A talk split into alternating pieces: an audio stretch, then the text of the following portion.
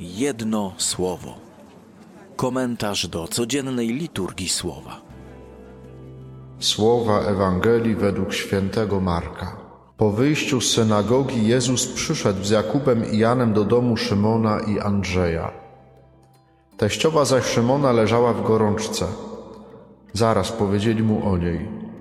On podszedł do niej i podniósł ją, ująwszy za rękę.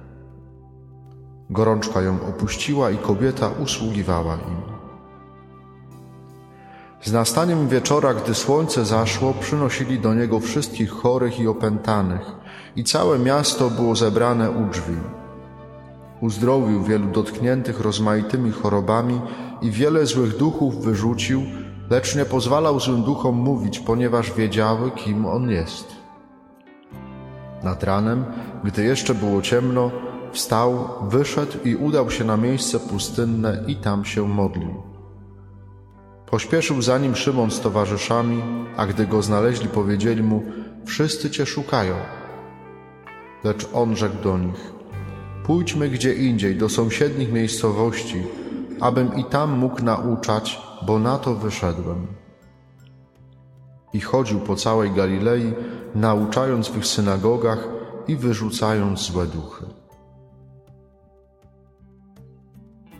Jedno słowo. Znaczna część wydarzeń opisanych w dzisiejszej liturgii słowa i w Ewangelii, i w dzisiejszym pierwszym czytaniu dzieje się w nocy. Mały Samuel śpi w przybytku świątyni, tam gdzie znajdowała się Arka Pańska. Swoją drogą, no to takie niesamowite miejsce na to, żeby położyć do snu małego chłopca to tak jakby go położyć przy tabernakulum, w prezbiterium. Kiedy w końcu Pan, Pan woła go, Pan woła Samuela trzykrotnie i kiedy w końcu pouczony przez Helego odpowiada Mów Panie, bo sługa Twój słucha, to dla tego małego chłopca ta noc staje się nocą jego powołania będąc małym chłopcem, przez to, że przyjął słowo Pana, otworzył się na to wezwanie, które Pan do niego skierował, staje się prorokiem. Pan Bóg nie pozwolił, żeby żadne słowo nie spadło na, słowo Samuela nie spadło na, na ziemię, ale też Samuel nie pozwolił, żeby żadne słowo Pana nie spadło gdzieś, nie, nie umknęło komuś. W Ewangelii, po całym dniu nauczania i uzdrawiania w Kafarnaum, jak wyraźnie zaznacza to ewangelista Marek, po zachodzie słońca, wieczorem, w nocy, Jezus dalej uzdrawia. Całe miasto zbiera się u drzwi.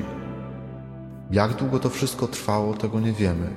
Tego ewangelista nie zapisuje.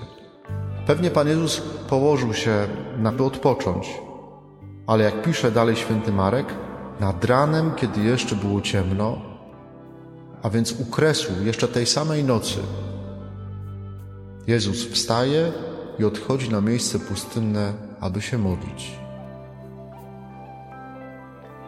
Jest jeszcze jedna noc, którą można powiedzieć tak lapidarnie, delikatnie sygnalizuje autor księgi Samuela w pierwszym czytaniu. Pisze tak: W owym czasie rzadko odzywał się Pan, a widzenia nie były częste. Ludzie nie widzieli Pana, nie słyszeli Pana. To jest obraz jakiejś nocy duchowej. Co było powodem tej, tego, tej nocy duchowej? Prawdopodobnie noc nieposłuszeństwa Panu Bogu, grzech, który oślepił serca ludzi. I dlatego nie widzieli Pana. Widzenia nie były częste. Jest to noc życia po swojemu, nieposłuszeństwa Bogu. Jest to noc, która może trwać w życiu człowieka przez wiele dni. A w nocy, jak to w nocy, człowiek czuje się osamotniony. Nie za wiele widzi. Każdy przebłysk światła budzi więc nadzieję. W Ewangelii można doszukać się tej nocy ducha w tych wszystkich cierpiących na ciele i na duchu, którzy przychodzą do Jezusa szukając pomocy. Kiedy przeżywamy w naszym życiu takie trudne chwile, jakiś rodzaj życiowej, duchowej czy moralnej nocy, to często odnosimy wrażenie, że Pan Bóg nas zostawił, że Pan Bóg w nocy nie działa. Czasem obwiniamy nawet Pana Boga za to, że sami się wpakowaliśmy w te życiowe ciemności. Jeśli nie chodzimy za, za światłem, które Pan Bóg nam wskazuje, jeżeli nie żyjemy według Jego słowa, według Jego Bożych przykazań, no to chodzimy w ciemności. Buntujemy się w takich sytuacjach, takiej życiowej nocy, bardzo często się buntujemy przeciwko Bogu. Stroimy fochy nawet. Tak jak małe dziecko zamknięte za karę w piwnicy. Stroi fochy. Jednak to dzisiejsze słowo pokazuje bardzo wyraźnie, że Bóg w nocy nie odpoczywa. Także noc, która czasem bardzo szczelnie otula nasze serce, która jest dla wielu ludzi bardzo trudnym doświadczeniem, może być przestrzenią, w której Pan Bóg przychodzi do nas, by uzdrowić nasze serce. Jak dzisiaj rano czytałem to Słowo Boże, rozważałem tą liturgię Słowa, to pomyślałem, że kolejny raz wraca do nas tajemnica Bożego Narodzenia i Syna Bożego, który jest światłością świata i który przychodzi do człowieka pogrążonego w ciemności, by go z tej ciemności wyprowadzić. I to też słyszę w tej dzisiejszej liturgii słowa.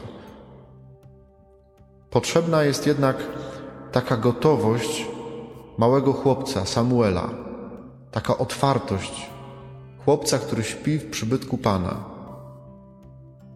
Gotowość do słuchania i życia Słowem Boga.